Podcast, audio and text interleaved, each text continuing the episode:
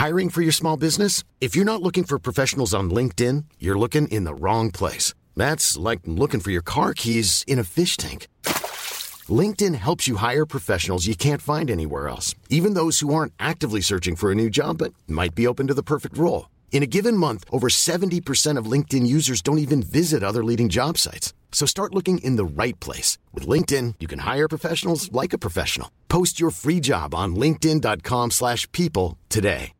Hey, Dave. Yeah, Randy. Since we founded Bombas, we've always said our socks, underwear, and T-shirts are super soft. Any new ideas? Maybe sublimely soft. Or disgustingly cozy. Wait, what? I got it. Bombas. Absurdly comfortable essentials for yourself And for those facing homelessness. because one purchased equals one donated. Wow, did we just write an ad? Yes. Bombas. Big comfort for everyone. Go to bombas.com slash ACAST and use code ACAST for 20% off your first purchase. Yo, this is MC Dilf. I've been hearing these lot, yeah? Goats, whatever they want to call it, right? Just been snubbing me, you know what I mean? Like, goat rapper and that. How the hell were they not bringing up MC Dilf, you get me? Now it says something on this paper like they're gonna be doing like some like live performance goat or something like what the fuck man? If they I swear down, if they do not mention me, yeah, I'm gonna be fuming, right? Because they just don't believe in me. Do you know what I mean? They do not respect me, right? I'm the greatest. I'm the best. I'm the best MC in the galaxy. Man wanna call me Muhammad Ali because I float like a butterfly, sting like a bee. Any other MC wanna challenge me? Oi, Dilf! What the hell do you think you're doing? How did you get out? What? Oh yeah, yeah, no, no, no. Just like what? Yeah. n- Listen, I told you this was the podcast room, not your personal recording studio. Yeah, yeah. Well, the podcast is shit, innit? Right, that's it. Back in the cage. No, Yeah, no, no, no, no, no. you What- fucked what- it. what you doing? In What you get. doing? What you doing? Fucking get in there. You ruined it. Jeez. I'm so sorry about all that. I have a- honestly, I have absolutely no idea how he got out. Um, I'm gonna have to put another lock on there or something. Jesus Christ, it's made a mess. Um, oh, it's been recording as well. Oh God. Anyway, uh, on with the episode, I guess.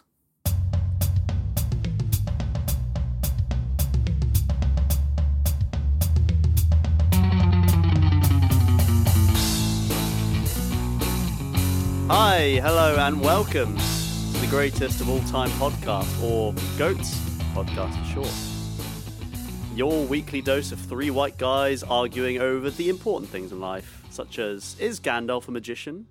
Will Yes. Vinny ever find a job? And why does maybe. Sebek love to bring up the Nazis all the damn time? Just think they're neat. I'm Vinny, the cute one, of course, and I'm going to be your host for tonight. And I'm joined, as always, by my two good chums, Mork and Sebek. How are the two of you doing? Oh, I thought you were gonna introduce us as like what ones we were in the band. You're just the other ones. I'm the front man. You're the other ones. You're the drummer. You're both the Oh. drummer. Mike, Right. you're the one who gets you're the one who gets kicked out for sex offending. yeah. Well, how are we doing though? How are we doing? I'm good. A bit of a weird week actually.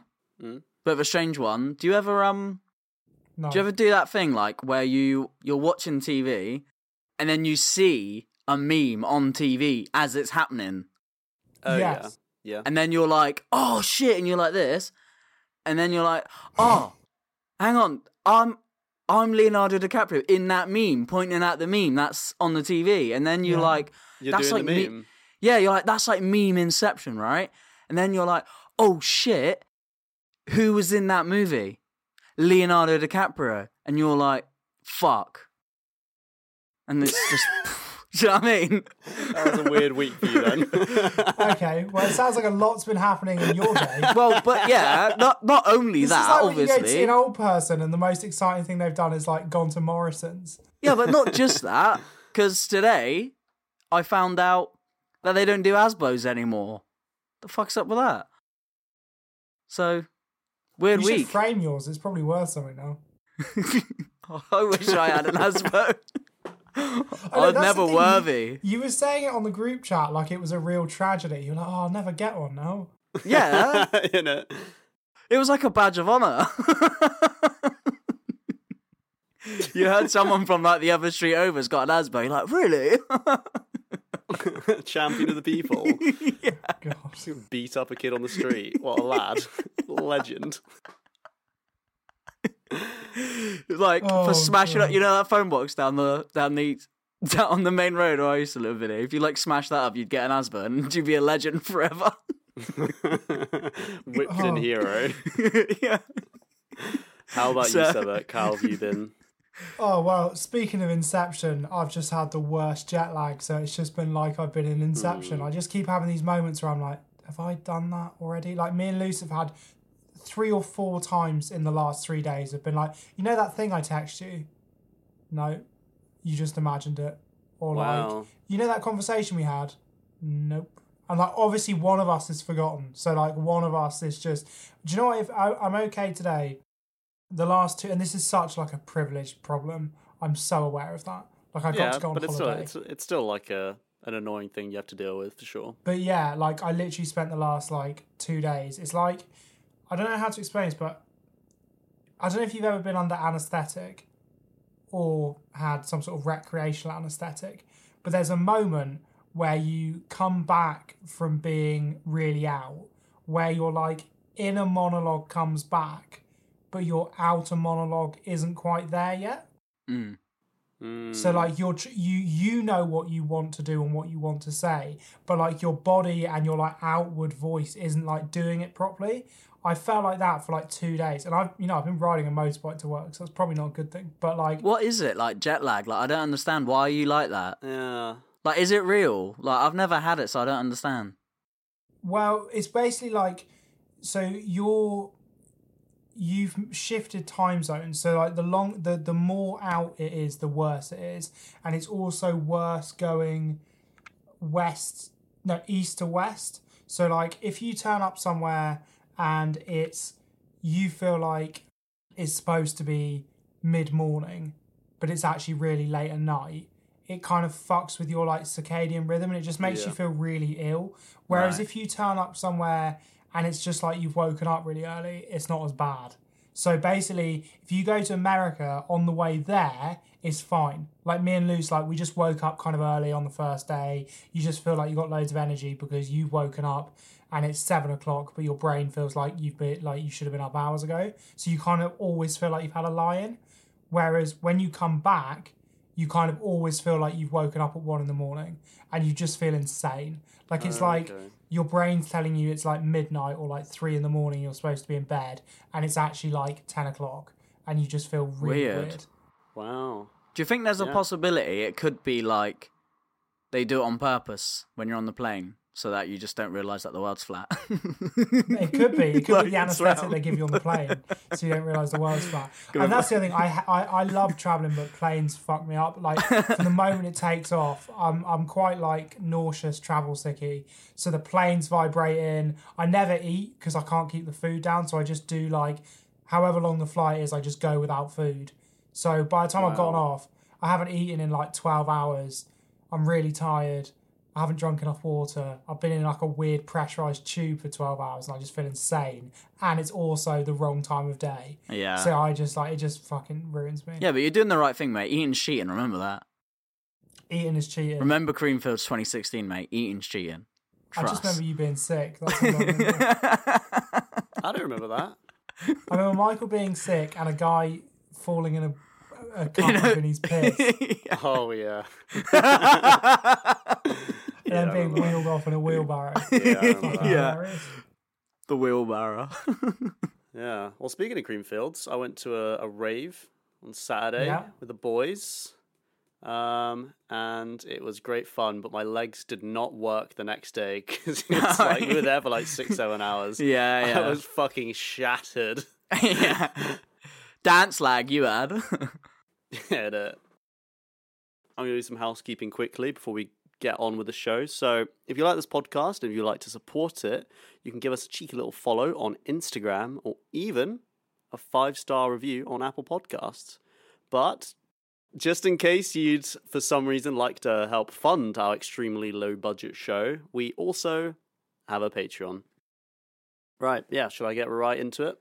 Get Fucking right get up in there, into it, mate. Right out the bumhole.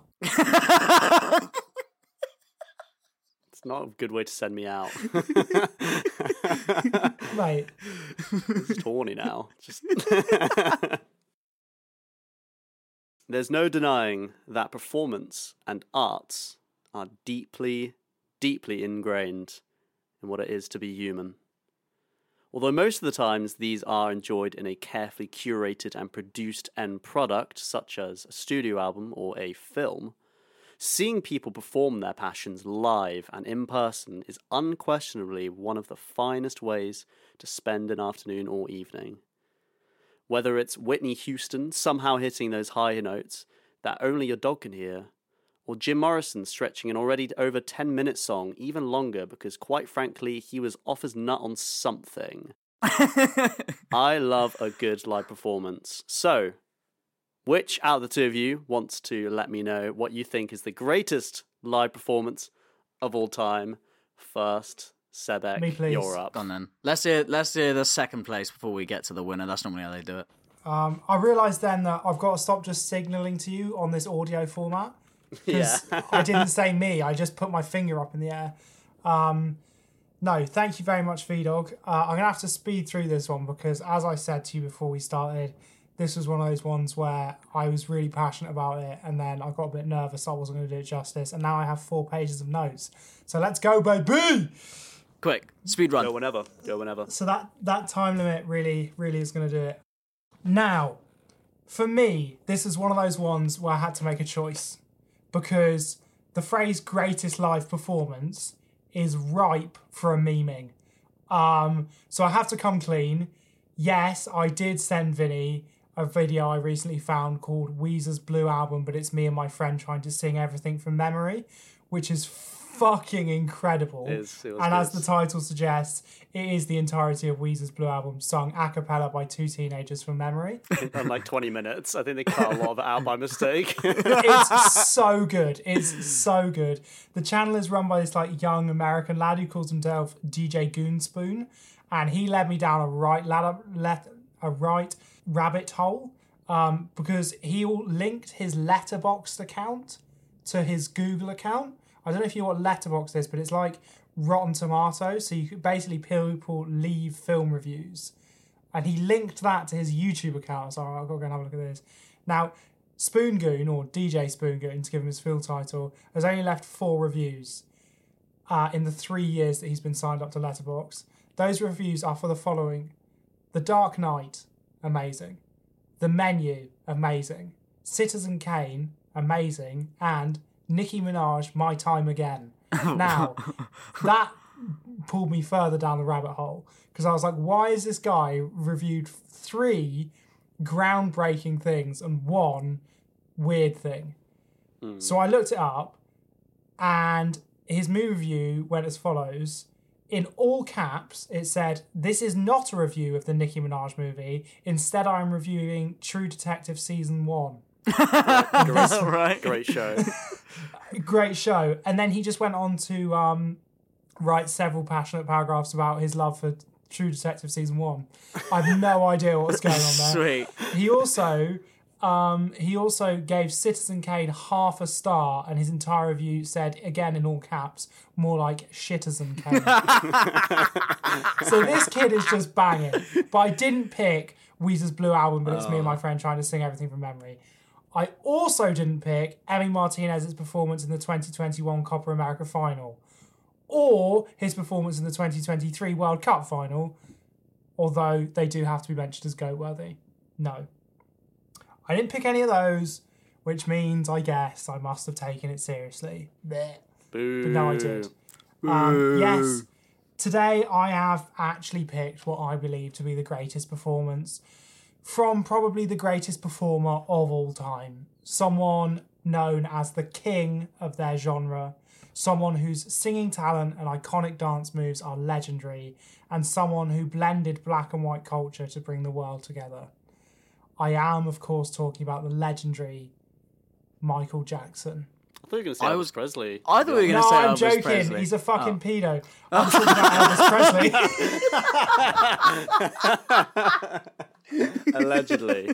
wow, I'm keeping that in. asterisk So there, that was that was cracking, mate. No, I uh, I love Elvis Presley. Now, I have loved Elvis since I was a kid. There's just something about his charisma and his kind of vulnerability and his story that just I just love. I really fell in love with it. Um, and it makes it difficult because someone like Elvis Presley, it's hard to put his life into like a 15 minute presentation, especially when I wasted the first four on memes.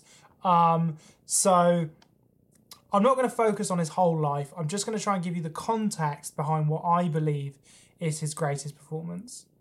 Uh, so Elvis was born on the 8th of January 1935 in Tupelo, Mississippi, in the deep south of America, and he moved to Tennessee as a teenager. Now he was from a, like a very poor working class family, and as a result, he grew up in majority black neighborhoods, and he went to what would be considered at the time black churches and grew up singing gospel music. As a young man, he was a truck driver. Um, he also helped his Jewish neighbors by working as something called a Shabbos Goy, which is someone who performs work related tasks for Jewish business open owners when they are religiously forbade from working on the Sabbath. Oh, okay. Had no idea that that was even a thing, but that is a thing. Yeah. He then he also, as a teenager and a young man, spent loads of time in this place called Beale Street in Memphis, which was an up and coming black neighborhood that promoted black music and black fashion. And aged 18, Elvis was picked up by a Sun Records producer who famously said, If I could find a white man who had a black sound and a black feel, I could make a billion dollars. It's also important to note that I replaced the N word with the word black. Not a nice guy. Not a nice guy. Okay. oh dear. And well, he found Elvis, and Elvis was the success that everyone thought it was. And it's important to note, yeah, that is incredibly exploitative. And Elvis himself often referenced that and that he felt that he was like he always tried very hard to promote and pay tribute to black culture and the black artists that promoted him um, which i'll go into this in a bit but one of the reasons that's not very well documented is not because he didn't say it but it's because at the time that was considered controversial and his management didn't want people to know about it Yeah. so he actually gave a lot of interviews where he was like super like anti-segregation, super like pro-black culture, but a lot of those interviews were never publicized because it didn't look good for his brand, Yeah. which is fucking outrageous. But I just wanted to make the that really 50s, yeah. clear. Uh, now, because of Elvis's sort of this blend of black culture and a white face, he was an absolute overnight success. His first single, That's Alright, topped the local charts, and he almost instantly began touring. I feel like the term overnight success is kind of overused, but he really did. Like, the record started playing, and it just went off like wildfire. Um, and it was at his live shows that Elvis became the phenomenon that people know Elvis as today. His gyrating hips, his shaking legs caused excitement and hysteria and outrage in equal parts. Um, famously, he would start every show with his iconic song Hound Dog, and the crowd would just lose it from there. And he quickly became quite a controversial figure. Now, as I just said, people like to say that that controversy was because of his hip shaking, but it was actually more because of his relationship with the black community and his very close friendship with artists like B.B. King, who Elvis was actually friends with before they both got famous. Oh, really? Um, yeah, he was really good friends with B.B. the King. king of blues and the king of rock and roll. Wow. Yeah, no, it's mad. And um, in a time of ra- racial segregation, Elvis was causing uproar kind of by accident. He would go to stuff like quote unquote black only nights at local bars and clubs just because he preferred the vibes there. Just because he actually, they were his friends, that's where he liked to hang out. But at the time, that was a massive statement. And what kind of makes it even more powerful, one of the reasons I really like him, is he wasn't trying to make a statement, he was just hanging out with his mates. And that was just too much for people to handle. Um, now, cut forward a few years, Elvis has become an international success under the watchful eye of Colonel Tom Parker, his agent. Now, Colonel Tom Parker was not a real colonel, but was a real cunt. So, now. Thank you. Now, at the peak of his career in 1958, Elvis was actually causing so much controversy by shaking his hips and hanging out with his black mates that in an effort to try and silence him, he was drafted into the US Army. Now, famously, Elvis was offered a kind of honorary role where he could have stayed in the US and continued his music career, but he turned that down and said he just wanted to serve as a regular soldier. He was like, if I've got to do it, I've got to do it. Everyone else has to do it. I'm not going to fucking ride off my fame. Was there And- conscription at the time? there was. It wasn't. So it's a weird one. There was a draft, so it was more like getting drafted for like jury duty. Like you weren't hundred percent going to go, Oh, but if they picked you, you had to go. Was Yeah. there the Korean War happening at that point? Was it no? No, wars? it was. It, there was no war. Um, so he went Okay. out to Germany and served two years in Germany. Um, and there's bun- there's loads of stories you can look into it. You know, he was he was a, a good soldier, and he apparently got on really well for all, the other guys. He would he donated famously donated his army salary to charity. He didn't take any money, and he would spend money on like all his barrack mates. They he got them all extra uniforms. He paid to have TVs and stuff installed. He just wanted everyone to have a good time, and and apparently you know he did really well in the army, and I, I think it's been widely noted that it was actually one of the happier times of his life when he could just sort of be a normal guy. Um, anyway, he served two years in the army, and during this time, a steady stream of music was released to kind of keep him relevant. But when he returned back, things really went to shit. Um, it's a time that people refer to as Elvis getting quote lost in Hollywood. Colonel Tom Parker or Tom Parker, I'm not even going to call him Colonel because he wasn't a fucking Colonel. He was just a cunt. Um, was hell bent on not allowing Elvis to cause any more controversy and effectively fuck up this cash cow that he'd found in Elvis. Yeah. So instead, he pushed Elvis into a much more manageable and contained career, which was in Hollywood. Because if Elvis was doing live performances, he had the ability to say and do things that were off script.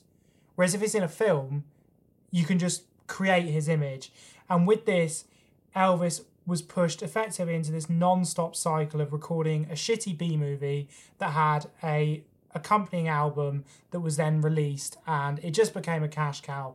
The first one did quite well, the second one did a bit less well, and by the late 60s, he was just a joke. He'd gone from being this controversial guy who was breaking down barriers and being a sex symbol to just this kind of boring has been. Um, and compared to the likes of the Beatles and the Rolling Stones, he was just a bit old. Um, and that pretty much would have been it for Elvis. But as we know, truly great people will always have that little spark left in him. And just like Messi can still pull it out the bag in his mid 30s and score an absolute screamer when he needs to, so can Elvis Presley, or could Elvis Presley. But Score a screamer? because it- he did score a screamer um, because completely disillusioned with his career and and having not had a top 10 hit in almost a decade, Colonel Parker made a mistake. He thought it would be a good idea to get Elvis to do a live TV special. Okay. And this was the first time Elvis had had the opportunity to do something live where he could set the script in over a decade. Now, and Elvis initially thought this was just going to be another way for Parker to milk him. He was like, I don't want to do this. And fair enough, that's exactly what Parker had planned. Um, he even had like a set of Christmas jumpers that he was going to release alongside the Christmas special. And he was like, I don't want to do this. This is shit. Fair But then play. Elvis met the show's producer and the pro's director called Bob Finkel and Steve Binder. And those guys were like, look, we know that you've been having a shit time. We can all see the whole music industry knows that you've just been milked for a cash cow. You're clearly unhappy. You're like a fucking drug addict. Let's just, why don't you just do something you want to do? And they said, why don't you just fucking tell that old cunt to just do one? Um, he's like, go back to your roots. They were like, go back to your roots and sing proper rock and roll, gyrate your hips, and just go for it. And this was a landslide moment because for the first time in a decade, he decided he didn't give a fuck what Colonel Tom Parker thought. Oh yeah. He wanted to do new stuff, he wanted to do old stuff, and most importantly, he wanted to give the greatest performance he could. And so, On December 3rd, 1968, NBC released a one hour show simply titled Elvis, a show that is more commonly remembered as the Elvis Comeback Special. And I truly believe that this is the greatest live performance of any performer in history. The show consisted of nothing Tom Parker wanted. It was just Elvis in a tight leather suit with a red guitar, his hair slicked back like he was back in the old days, singing his fucking lungs out, gyrating his hips, and controlling the crowd like he was back at the peak of his powers. And I implore you to go and watch the videos of this. Partly because there's something to note, which is that Tom Parker, in an effort to kind of fuck it, never actually invited a studio audience to watch it. He was supposed to, and he just didn't. And so the producers of the show just went out onto the street and into a local restaurant and just got people in. They were people who didn't care about Elvis, didn't know him. They just were come to watch a free show. And they were screaming and crying and throwing stuff on stage by the end of it because he was just unstoppable. In fact, when Elvis finished, he was so sweaty. The thing was supposed to be three different sets. He was so sweaty at the end of his first set, he had to be pulled out of his jacket and trousers so they could be washed and dried before the next set of fans came in. Oh, Oh my god. that's gross. Now, I can't do the special justice. I can just give you the context. But what I will say is there is nothing more captivating, more inspiring, and more bone chillingly brilliant than watching the greatest performer who has ever lived throw off the chains that had been holding him down for decades and let out a decade's worth of pent up frustration and burning desire to perform. The pinnacle of that is the final song of the special. The show was supposed to end on a Christmas song, specifically requested by Tom Parker, as I said, to tie in with the Christmas merch he had planned for the holidays. However, Elvis went against his direct orders and performed I Can Dream, a tribute to the recently assassinated Martin Luther King. When Elvis performed this and watched it back, he said, very famously, I'm never going to sing another song I don't believe in, and I'm never going to make another movie I don't believe in. It was the epitome of everything his manager wanted him to avoid. It was political, it was heartfelt, it was controversial, and it was honest. And it proved to everyone that Elvis was back. Only 45 seconds over. Not too bad. nice one, Nice. Seb. Hell That'll yeah. be the greatest live performance of all time until I do my pick, unfortunately. we'll see, Mork. We'll see. yeah, that was really good. I really like that, mate. I That was really, good, really yeah. like that. Um, I as- don't really know shit about Elvis, to be fair. El- you know, Elvis always reminded me a lot of Eminem because they were both ridiculously, I've heard that. ridiculously popular because they brought black music to Yeah. a white audience, which is just Yeah, there's yeah. more white people in America, so it did so much better. Yeah, and it's yeah, yeah, yeah. It's like crossing the back the border, isn't it, of getting like both audiences in. A Yeah, hundred percent. There's also the th- something I meant to put in, but I forgot. I missed the line. Yeah. He really famously, um, in that he made this statement where he's like, um, in the comeback special, he has this moment where he says, "I really like the new music, the new music by guys like the Beatles, but it's important to remember that rock and roll is just rhythm and blues with more guitars or something like that." He's just like, it all came from black people, and if you like rock and roll, you have to like rhythm and blues, and that's like a super powerful moment. And again, it was like everything people wanted him not to do, and he was like, "No, I'm gonna do Yeah, it." good man. Stand up for what you what you believe in. Don't nice. fucking listen to those record labels. Don't listen to Colonel Gaddafi or whatever his name was. Oh yeah, let's call him fucking Colonel Gaddafi. He's right cunt. I hate him. and yeah, he, he also was the reason that in his later, so Colonel Tom had like a gambling addiction, and that's why Elvis was roped contractually roped into doing a bunch of Vegas shows was to pay off Oh, right. Colonel Tom's gambling Ah, debts, Interesting. which he never wanted to do. He wanted to go on tour, and basically Colonel Tom said he would sue him if he if he stopped working for him and would sue him for everything he had. So he just got forced into doing these Vegas shows, which eventually killed him. And if you want to watch another really good Elvis performance, sorry, I know I went over, but I'm just rambling now. Watch his last ever filmed live performance, which is him singing Unchained Melody. Um, at I think it's called the Riverside. It's like his last live performance, and it's heartbreaking. He's like a mumbling wreck. He can't get his words Uh, yeah, out yeah. and yet when he starts singing it is pitch perfect absolutely belting it out and then he finishes and he's just like out of breath he can't get himself together but he just wanted to perform that's all he ever wanted to do Fantastic. Well, that I think that leads nicely into the middle section where we don't have a quiz this time. We have uh, a a part where we all talk about our feelings. and We get to know each other. Nah, So- fuck that. See ya. so the question I have on my lips is, what is the best live performance you've ever been to? This is what I want to know. I've got I've got a couple I want to talk about. So both of them were in Bristol. One of them is a bit more recent. It was actually a couple months after I moved to Bristol, and my friend came down from London, and I remember we were like, "Oh, let's go see some sort of live performance somewhere," because Bristol always has something going on, like music wise. Um, but uh, none of none of it looked super interesting, except for this one person who was this like this Japanese bloke called Ichi, and none of us had ever heard of him. And like, but he just sounded so interesting. The description was like he was just like this performer that made his own instrument and made this like kind of I, I listened to his music and it kind of sounded like Nintendo music, I'd say, like kind of like Animal Crossing esque music. Right. And um, so we went there, and I was not expecting anything. Basically, I was just there, you know, have a few drinks, whatever. It'd be music's music. It would be fun anyway.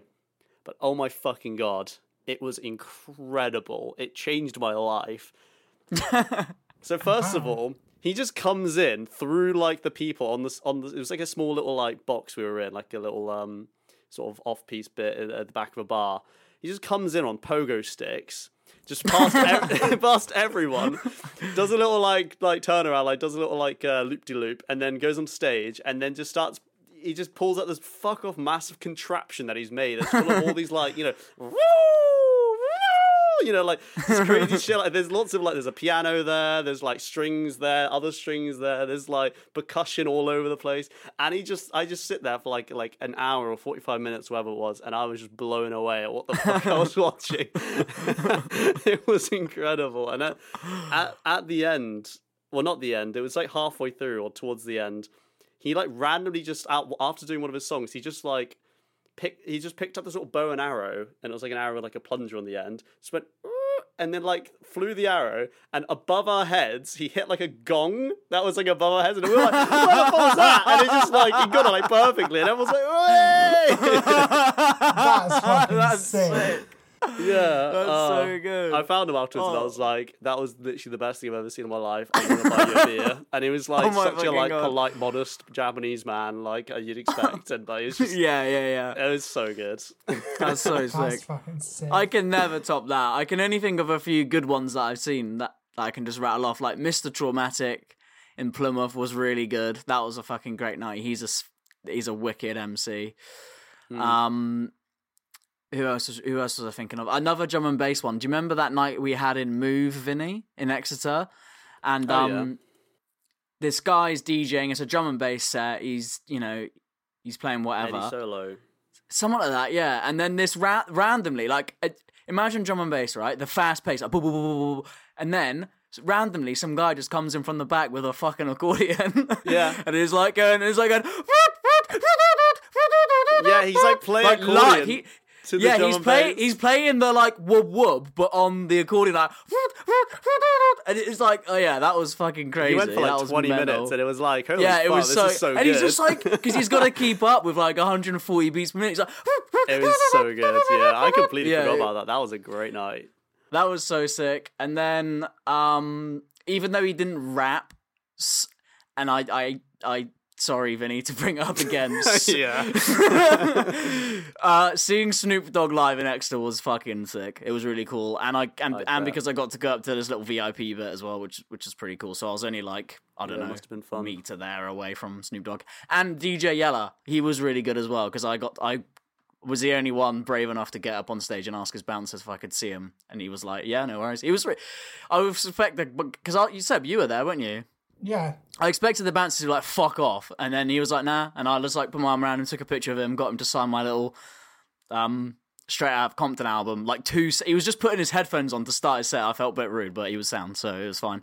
Was not, do you remember also we bumped into him after the show as well? Did we? Leaving. Yeah, you fist bumped him and gave him like a like a shoulder bump hug. Oh, I was probably well pissed by that point, but I know I vaguely remember being like, "Man, that was fucking so good, yeah." also, my live performance in the queue waiting for Snoop Dogg rapping to this random guy who filmed me and put it on Facebook was pretty good. Saw some guy randomly tagged me in it in the morning saying, "Is this you?" And I was like, "Oh shit, yeah, that's cool." What about you, Seb? so that's me of um, mine.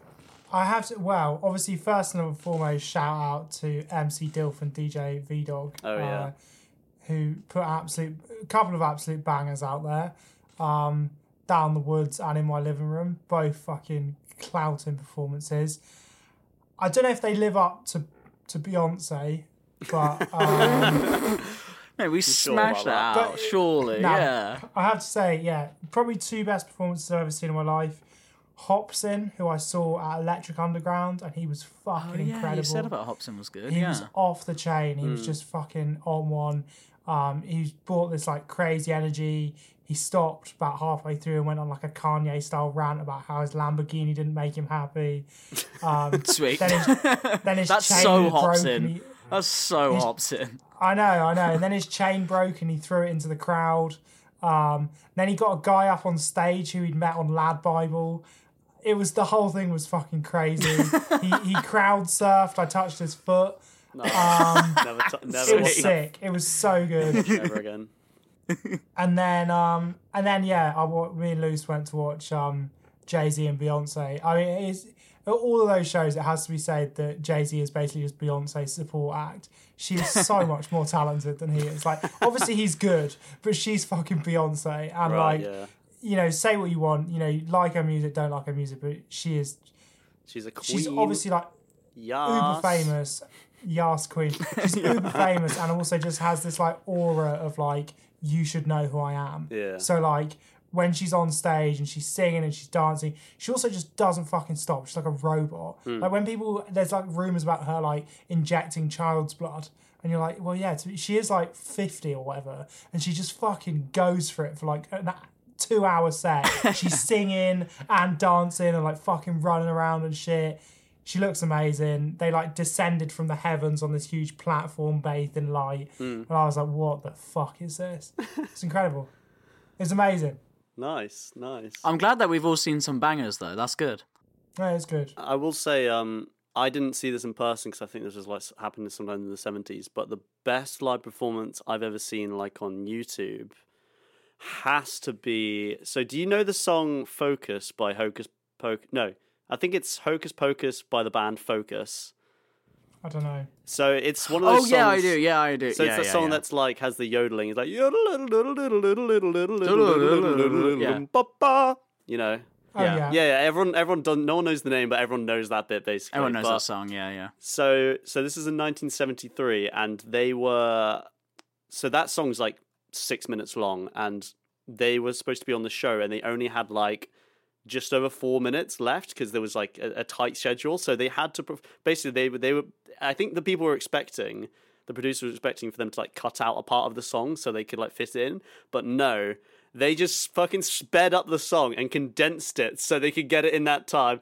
And it is by far the wildest performance I've ever seen in my life because it is completely perfect. They're all completely just like, like it's so I- fast. I've but seen that, I've seen that, Perfectly yeah. hitting everything incredibly. Yeah. And it's just like every time I watch it, I'm just, my jaw is just on the floor. I'm just Yeah. always in utter amazement that they did that. And at the end, everyone just stands up and claps because it's like, It's like fucking fucking wow. Yeah, yeah, yeah. I ha- I remember I've seen that one because it's like, have you seen this? Look how fast they can do it, and you're like, nah, this is this is not real, and you're like, holy shit.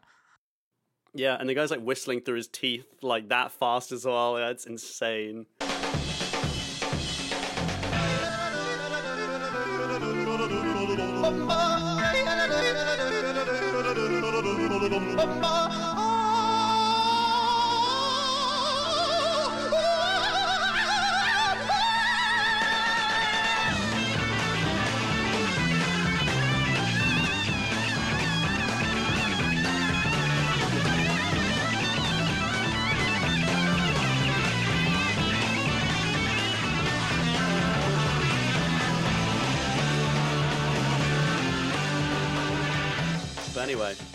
Of that. I reckon we get on to what Mork's picked. What do we say? Yep. Let's go. Uh, yep, I've got the timer up. So right. I'm ready. cool. Go whenever.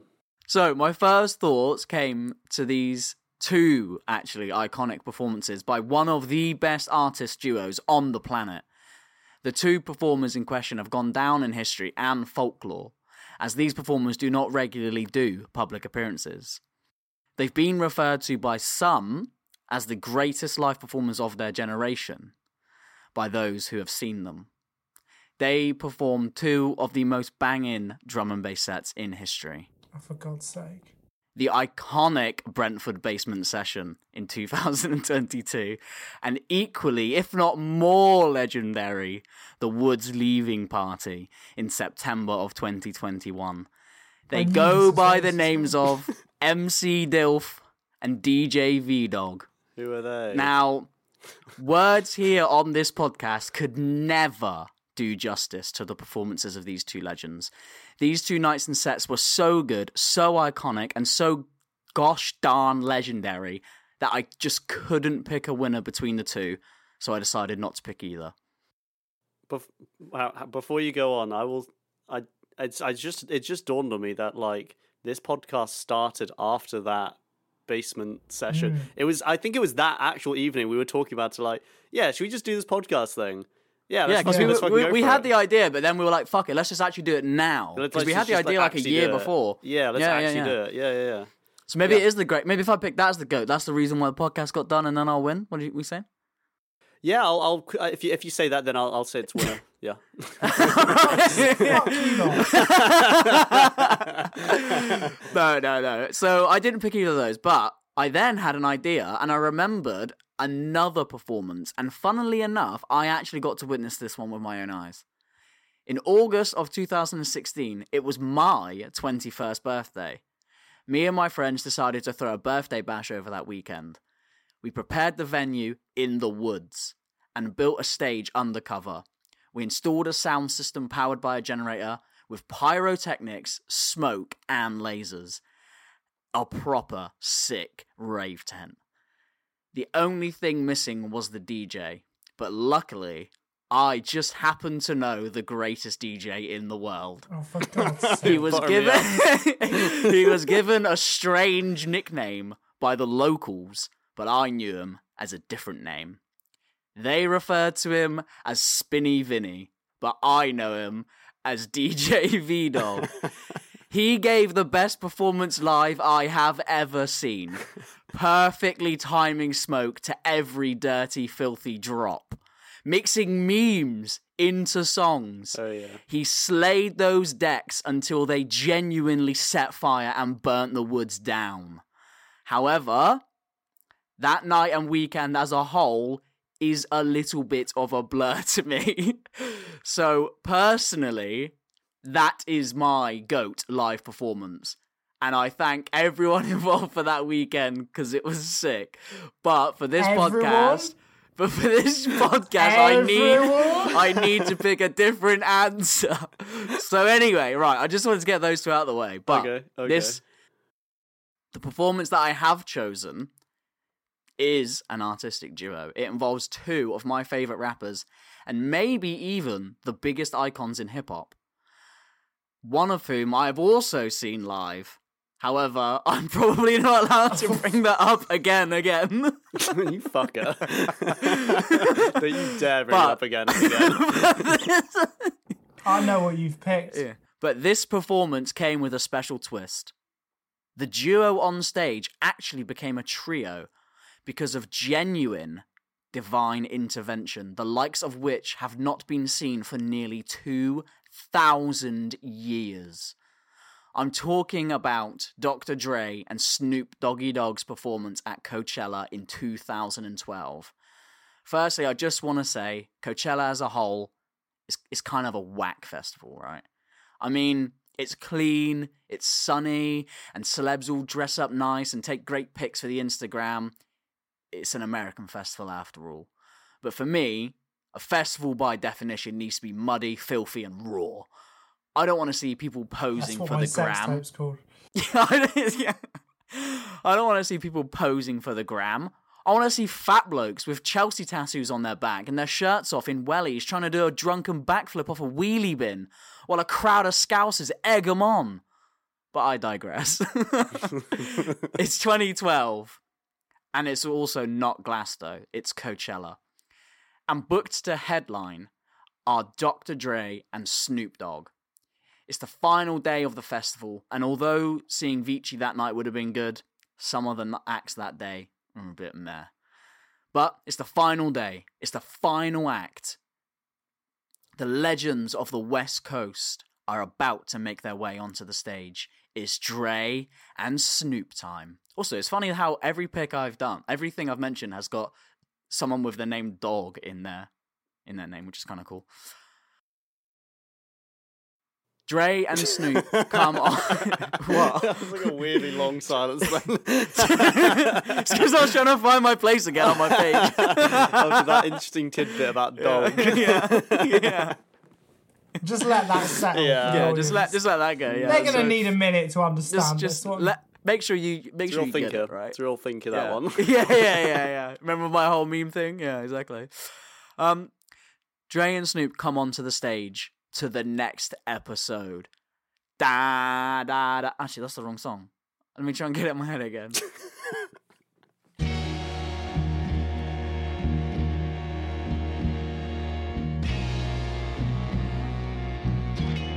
I know the song, but now I'm having such a da-da-da-da-da. It's the motherfucking D O double G. Double G Snoop Dogg. Yeah, so they come out to that, and it's the perfect intro. A few more Dre and Snoop classics later, and they have a Nate Dogg tribute with Warren G on stage. Rest in peace, Nate. This would be the first of a few live guests. Snoop then performs solo, and of course he drops it like it's fucking hot, yo, which is a banger and goes down a storm. Is it bad when you said that he performed it solo? I just imagine him whipping out his cock and wanking by himself. Has porn ruined my mind? Yes. Yes, Vinny. Yes, it and has. being unemployed. oh, not a good combo. The wankathon. You'll look back at these years in your memoirs and just call them the wanking years. the mass wanking years. I should have wanked away my late twenties. Wanked away. Snoop is then joined on stage by the second guest of the night, Wiz Khalifa, and towards the end of their song "Young, Wild and Free," they share What pro- they share probably the biggest, the fattest, longest, most packed doobie that has ever been smoked live on stage. I bet that's a goat in itself. The next guest is the up and coming Kendrick Lamar, who performs with Dr. Dre. And then he is replaced by none other than 50 Cent. And I'll give you 50 one Cent. guess as to what he's wearing. Is it a vest? That's right, it's the white vest, obviously. Hmm. Fiddy leaves the stage after three songs, and Dre and Snoop perform for a couple more. However, this is where an already amazing show filled with incredible guests, surprise guests, goes on to cement itself as the greatest of all time. After an incredible rendition of California Love, California Love. The lights. go off. The piano starts playing, and 15 years, 7 weeks, and 3 days after his death, just as Jesus did 2,000 years ago, the crowd is stunned as the ripped, shirtless figure of Tupac Shakur appears in front of their eyes, live on stage. A genuine resurrection. But he doesn't just appear, he puts the microphone to his lips and speaks. You know what the fuck this is? What up, Dre? What up, Snoop? What the fuck is up, Coachella? I won't say what Snoop and Dre said in reply because they'll it's bad. Did they go on to deny the six million, the figures? no, no, they just they just said that word. You know, that means you can't ever quote anything they ever say. Tupac's ethereal form goes on to solo perform Hail Mary to the astonishment of the crowd. After all this time, he's still fucking got it. The crowd are in he. It's not him. the crowd are in tears, not believing what they're seeing. He then performs duo with Snoop Dogg himself as they share the stage together, probably for the last time, because miracles don't happen that often. I'm sorry, I was welling up. It was just. Did you write that in your script that you're welling up? No. that's, that's just a bit of added I added you- spice. I wish ya. you did. I wish you did. That would've been In so brackets, good. I'm welling up. brackets well up. They Start crying here. they perform two of America's Most Wanted, and it is flawless. They're in sync, and it's as if Tupac never left this realm. They rap together, back and forward, answer and reply. It is perfect. But as the song ends and the 80,000 strong crowd still can't believe what they have witnessed tonight, the music dies. Tupac raises his hand and then drops it back to his sides. He stands there for all to see and then drops his head. As the piano plays again, there is a blinding flash of light, and the body of Tupac becomes smoke. His spirit is sent back to the heavens. Then Eminem comes on the stage. No, he didn't. I didn't. I didn't really have like a good transition into that like bullet point of because the thing is the Tupac thing didn't happen at the end of the show, which is annoying. Eminem does come on after, and I was like, I just have to say Eminem came back came on because he should- does. They should have had. They should have had Tupac end it. Like I feel like Yeah, having. Eminem come on is like like. Come on, mate. You Yeah. can't top that, surely. Yeah, so um yeah, Eminem comes on, you know, classic. and um he he goes on to perform a few songs with Dr. Dre and Snoop Dogg and they close out the show with Who Am I? What's my motherfucking name? Nine. And the last song that they play that night is still DRE Hmm. or still Dre for all you, you know, all you lot out there. and the show ends. The greatest live performance of all time closes. But why is this the greatest live performance of all time? Well, it's pretty obvious. Dr. Dre and Snoop Dogg, two of rap's biggest legends, absolutely fucking killed it, and they were way past their prime, but they annihilated the stage. One of the best double acts in hip hop and music in general. Then, a host, an absolute plethora of awesome guest acts surprise everybody, including Eminem, 50 Cent, Wiz Khalifa, Warren G, and they all absolutely killed it. They are, you know, in their own right, some of the greatest rappers of all time. You've already got like four, five of the best rappers of all time on stage, all in one massive, incredible set. But on top of all of that, just that alone would be goat worthy. But on top of all of that, 80,000 lucky people got to witness a real life miracle. Just like how Moses parted the Red Sea, Tupac was reborn in front of them. one of the most iconic musical artists of all time, easily returns after his death to perform again. Something nobody ever thought would happen, and surely something that has never and will ever happen again. It was only brief, it was only around five minutes, in fact, this resurrection, but it was epic, legendary, and the GOAT. Cool. Uh, so if you like that episode, uh... no, no, no, no, no, no, no, no. Yeah, it's cool. I like that. I like that. That is a good pick. That is a good pick. Um, Tupac's hologram. I just it's something that's forever cemented in my brain. I just remember at the time being like, they can do that. What the fuck? Yeah. holograms are real. This is the future. It's it's a shame because I feel like you haven't really heard of holograms ever since in live performances. I read that it wasn't technically a hologram. It was like something else that you can do, but it isn't done very often. Or, you know, maybe it was just a real life divine biblical miracle.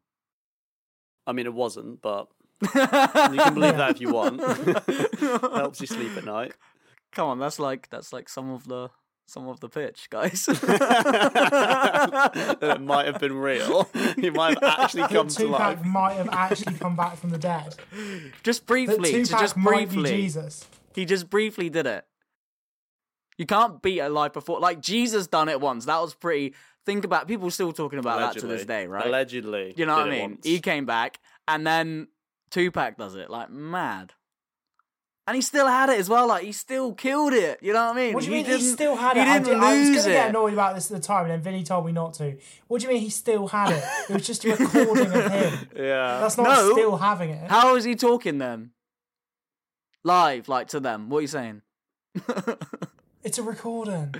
From when? It's like by 15 years ago, they planned like he was gonna die, and like he would be like, "What up, Coachella?" How did they? That's just probably like some sort of AI manipulation at that point. Yeah. Mate, it's 2012. AI wasn't even invented. I'm not gonna. I'm not gonna dissect what you just said. I'm really. I'm struggling, but I'm not. It was divine. also part of being a live performance is they have to be alive. I, I was gonna say that. To be fair, that, that that's sort of a kind of a crucial part. No, it doesn't. That does no. It does. It's not a a live performance. It's live No, performance. so when you go to the cinema, do you go, oh, what a great live performance from Tom Cruise in Mission Impossible? I can't believe they synced up all those different chase scenes. Nah, it's like when you go and see Warhorse. Those horses aren't real, but it's a live performance. They're just robots. No, yeah, because the horses aren't fucking holograms. Yeah, they're puppets. It doesn't matter.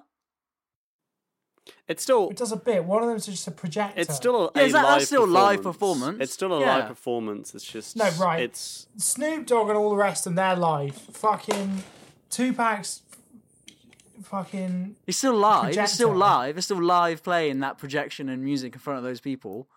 Even if he died and came back from the death, you know, it's fine. it, it is. It's just it's not. It's almost not within the spirit of live performance. Why not? exactly. It was Because- groundbreaking. It was like the it's a first time recording. they done it. It was wicked. It's crazy. No, it's crazy. I love it. I think it's fantastic, and I, I'm, I'm sad that they never did it more. To be honest, but it probably was fucking expensive and difficult to do. Um, but it's not. It's not really live. Like it's a, it's a recording. It's like when David Guetta was like, you know, at- was it the Euros or the World Cup? Whenever he like very obviously was playing a pre-made mix, and it's just like it's just Yes. when a DJ is playing a pre-made mix and you know it, it just feels shit. It's like Yeah, you're but the not whole doing thing anything was at fine. that point. How else are they supposed to get Tupac back though? Well, they can't. That's the thing, isn't it? They just can't. yeah, but Like you it know, was cool. Like, it was really, really, really cool. But it's Right. I can't believe this. Right, Seb told me the other day. Right, yeah. What did You're, I both, you're both laughing. What's this? I, I haven't said anything, so I'm just excited to hear what's happening what fucking Right. shit, Michael? Seb told me the other day. Right, that he believes in chemtrails. Right. What the fuck are you about? He told told me Seb that said to me- actually. He told me that in private once. It was me and him. He was like, by the told me way, the other day, right? what do you reckon? right? Seb told me the other day that he believes in chemtrails, right? But you you won't believe that Tupac was live. That's that's was just blows my mind. dead. Well, That I, just I blows don't my to get in, mind. I don't want to get into it, but I. d- This makes me sound like uh, what you said is true, but chemtrails probably are more likely to have happened than Tupac coming back from the dead. Nah. Careful, Seb.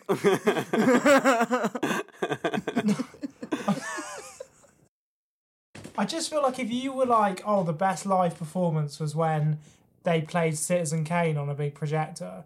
Like, yeah, Citizen Kane's a great film, but it's not a live performance. No, but I think- a great artist. Yeah, but you're being too literal. Like the performance was that they got this cool hologram to do this cool thing. Like Yeah, and there's the whole performance outside of it of like all the rappers, and that's fantastic because like it's obviously it's all these big names, and like Yeah, yeah. like you said, um, I assume you didn't lie that that it was no one knew that fucking Kendrick and Eminem and Fifty Cent would come out.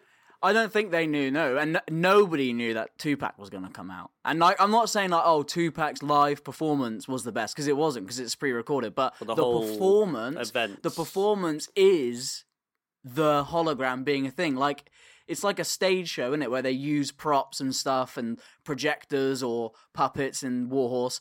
It's a, it's part of the performance, so you can't you can't slate it for not being a true live performance because Tupac wasn't really there. Because that's part of the performance. It's like a performative aid, isn't it? Do you know what I mean?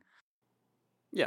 And Seb did tell me the other day he, he believes in chemtrails, so I don't know. Don't believe what he says, I reckon. yeah, I don't listen to him, mate. He's he's off his nut. But yeah, okay, so obviously that's a very like legendary Coachella performance.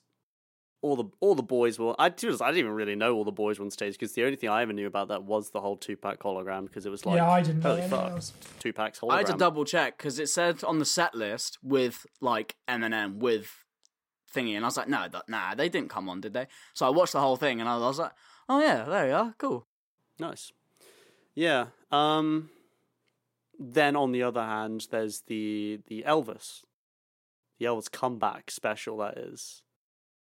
In which he was chained by the, the, the bounds of Hollywood and his uh his plastic producer, Colonel Sanders, whatever his name was. Yeah, Colonel Cunthead. Um Colonel Cunthead, mate. and then finally he was given the freedom just for like a smidge and he he saw that light and he fucking he fucking reached for that light and he belted out a performance that was worthy to be talked about on this podcast years later um, Mate, you know what? these these performances are the same. What you just said, yeah. Hmm. Elvis was chained to all that, right? Tupac was chained to the ground and being dead He was chained. His spirit was chained to the laws to the of afterlife. biology and then he was given just a smidge, the blinding light, to belt out that performance.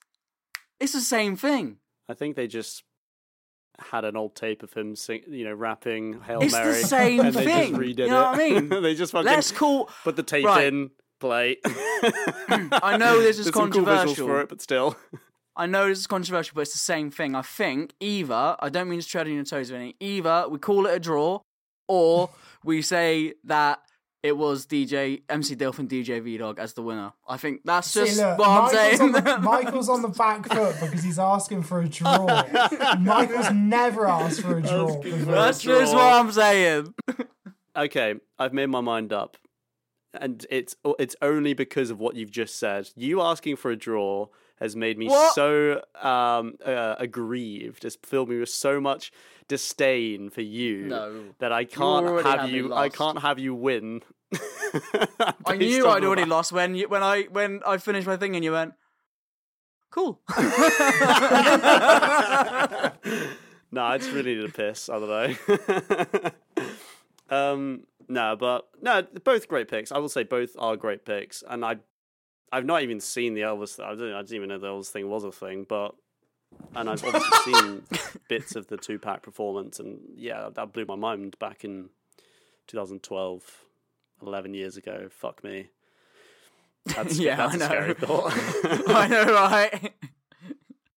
but I just I I I'm a big fan of narratives and I'm a big fan of stories and the Elvis story, you know, from being this like top bloke who then get you know, he gets fucked over by Hollywood and then he's like he sees one last performance to to to be like to the world, I'm still a top bloke and I'm here and I'm performing and this is what I do and just love me or hate me. I'm still, is, this I'm is still me. a great bloke. and I I I love I'm still that. a great bloke. And yeah, he gets on the pokes, has some free cokes, um, hangs with the blokes, and I gotta, I, I have to award Elvis Presley's comeback performance as the greatest live performance of all time. Thank you. No, I don't accept it. I thought you were gonna say They're both like you're good a picks, fan mate. of narratives and like Tupac coming back like from the grave is like just mad, isn't it? yeah, how would he do that? How would he just start breathing has he done again? He's bones at this point, I think. He's not even skin.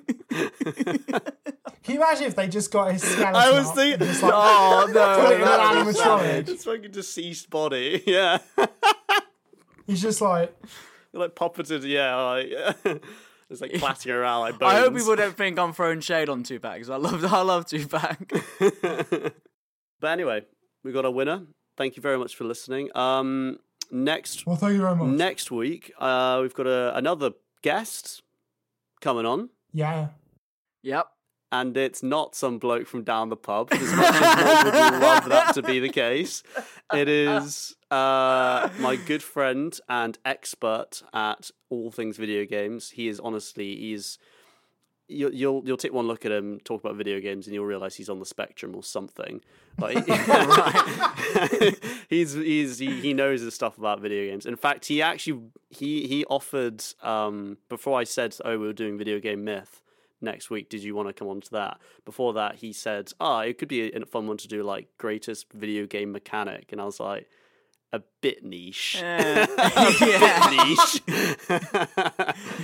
but yeah, my good friend Josh is coming on um, Cool. next week for Goat's Video Game Myth, and I hope we see you there. And I promise that one day I will get some random bloke from down the pub to come on this show. I can't wait. I'll share the mic with you.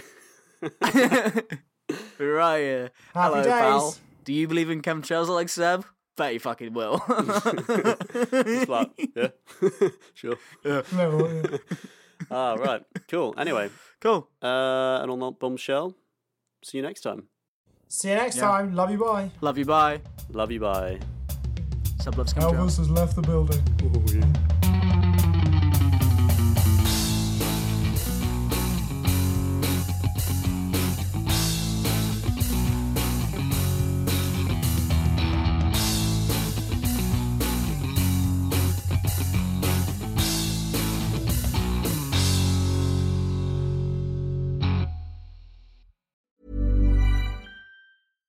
Even when we're on a budget, we still deserve nice things.